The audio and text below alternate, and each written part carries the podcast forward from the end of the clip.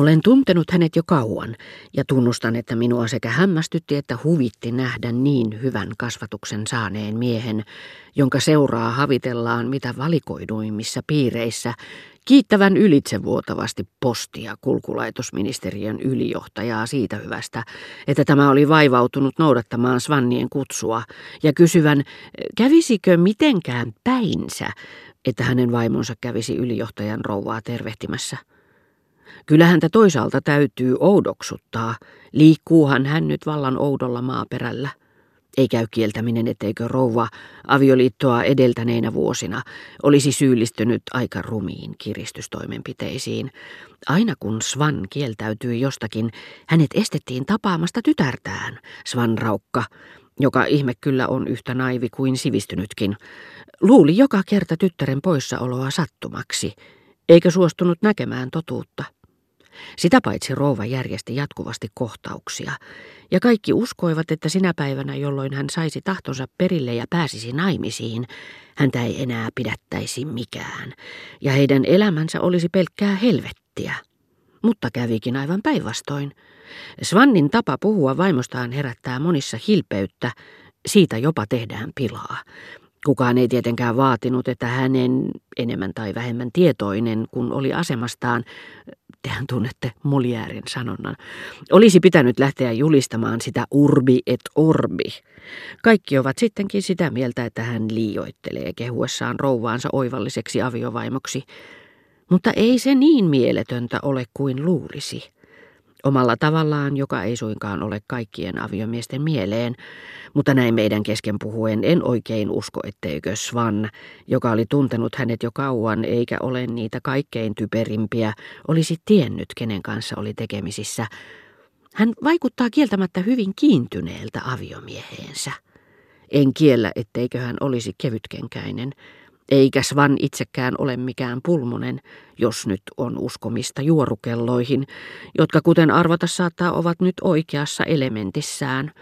Mutta hän on kiitollinen Svannille siitä, mitä tämä on tehnyt hänen puolestaan, ja kaikkien muiden pahoista aavistuksista huolimatta hän on kuulemma muuttunut aivan enkelimäiseksi. Tämä muutos ei ehkä ollutkaan niin hämmästyttävä kuin miltä herra de Norpoista tuntui. Odette ei ollut uskonut, että Swan lopulta naisi hänet. Joka kerta kun hän tarkoitukselliseen sävyyn ilmoitti, että se ja se herrasmies oli juuri vienyt vihille rakastajattarensa, hänen sanojaan seurasi jäätävä hiljaisuus.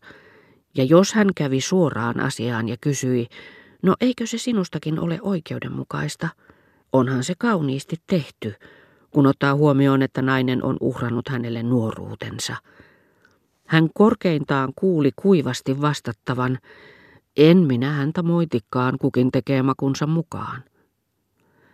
Hänen mieleensä kohosi jopa epäilys, että Swan, niin kuin tämä saattoi suutuksissaan uhata, jättäisi hänet vielä kokonaan. Sillä hän oli hiukan aikaisemmin kuullut erään naispuolisen kuvanveistäjän sanovan, miehet ovat niin suuria moukkia, että heiltä voi odottaa mitä tahansa. Ja tämä syvästi pessimistinen mietelmä teki häneen niin voimakkaan vaikutuksen, että hän omaksui sen ja toisteli sitä vähän väliä kasvoillaan pettymys, josta saattoi lukea, ei se loppujen lopuksi ole ollenkaan mahdotonta, minulla on huono onni.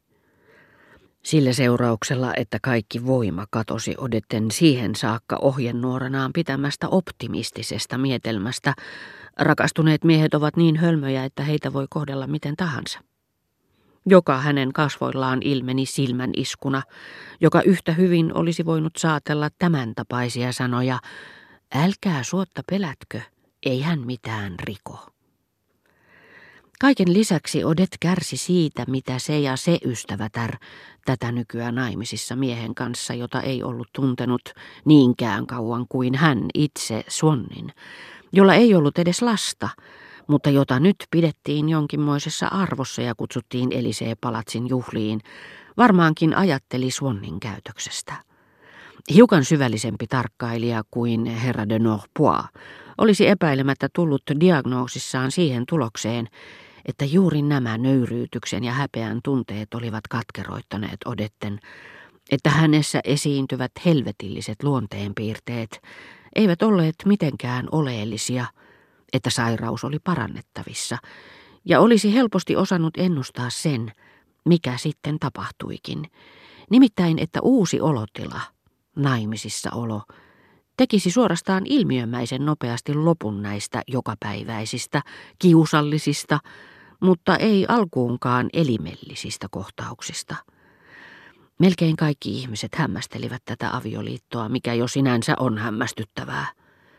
Vain harvat ymmärtävät, miten puhtaasti subjektiivinen ilmiö on rakkaus, miten se tavallaan luo ylimääräisen henkilöhahmon, joka on erilainen kuin muiden keskuudessa samaa nimeä käyttävä hahmo, ja jonka rakennusaineet ovat enimmäkseen meistä itsestämme peräisin. Niinpä vain harvat pystyvät pitämään luonnollisina niitä valtavia mittasuhteita, joihin lopulta silmissämme yltää olento, joka ei olekaan sama kuin heidän näkemänsä. Eipä silti mitä odetteen tulee.